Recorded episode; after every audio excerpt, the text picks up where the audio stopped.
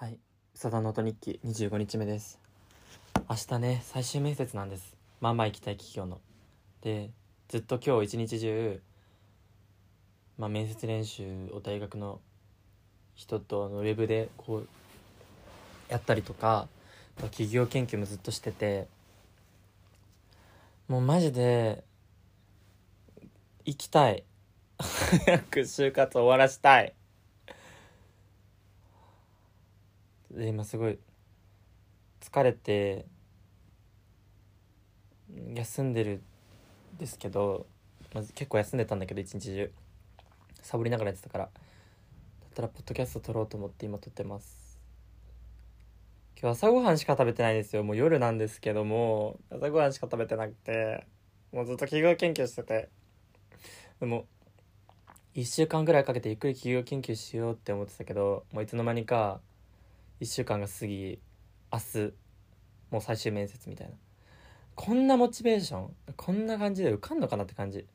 もう落ちてもしょうがないなって思う本当だけどマジで行きたいだよな。マジで行きたいから。もう何が何でも行きたいっていう気持ちを出して採用勝ち取りに行きたいと思ってます今は。はい。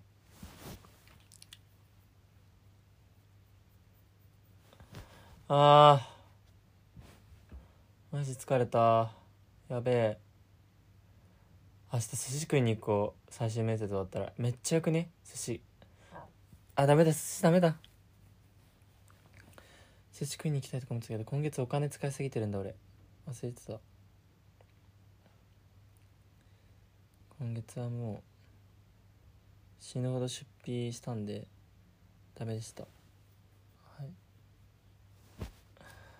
あー本当に受かりたい。どうしたら受かるんですかね。マジで受かりたい。採用されたい。俺結構明日第一志望のところじゃないんですけど本当にまあまあ志望度高くて。でもう最終面接行けるってなった時からもう全然他の企業見てなくて。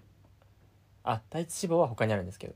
第一志望の企業ともう明日最終面接のとこしかほぼ見てなくて、まあ、まだ5月だからさそんな急がなくてもいいからと思ってたけど明日の企業がもし落ちたらまた企業探さないといけないんですよ。もう多分第一志望はほぼもういやがむしゃらにやるつもりなんですけどそっちも。書類出してまだそれの合否も分かってない。状況ででもすごい有名な大企業だからもうほぼ望み薄。なんで明日のところ本当に行きたいんですね。だからだからこそ。だからマジで本当に結構人生かかってるのに俺の今日になってしまったという。いやもっと企業研究しろよ俺。バカ。いやこの1週間アニメ1本見て1本1作品見てでドラマも見見まくってっていう生活しかしてなかった。ほんとマジニート。バイトしてとかバイトしてドラマ見てアニメ見てみたいな。もう終わり？マジで映画見てとか。もう終わり？ほんと終わり。こいつマジ落ちる。なんかほんとこういうとこ良くないなと思いながらね。自分が好きなことしちゃうんですよね。ちなみにドラマは大豆田十和子と元じゃ大豆田十和子と3人の元夫を今放送分まで全部見ました。めっちゃ面白い。おすすめです大豆田十和子。なんか何でしたっけ監督？脚本だから監督が坂本雄二っていう人ででその人が「花束みたいな恋をした」の脚本を書いてる人なんですね。で僕この前友達と花束見に行った時にあこの人本当にすごいなと思ってすっごいこうリアルな脚本を書くなって思ってたんですね。だからこの人の作品もっといっぱい見ようって思ってたらちょうどその大豆田十和子が始まってすごいなんか独特でセリフ回しとかもなんだろう。一風変わってるっていうか理屈っぽい喋り方する。だけどなんかそれがすごいハマる。好き嫌いすごい分かれる。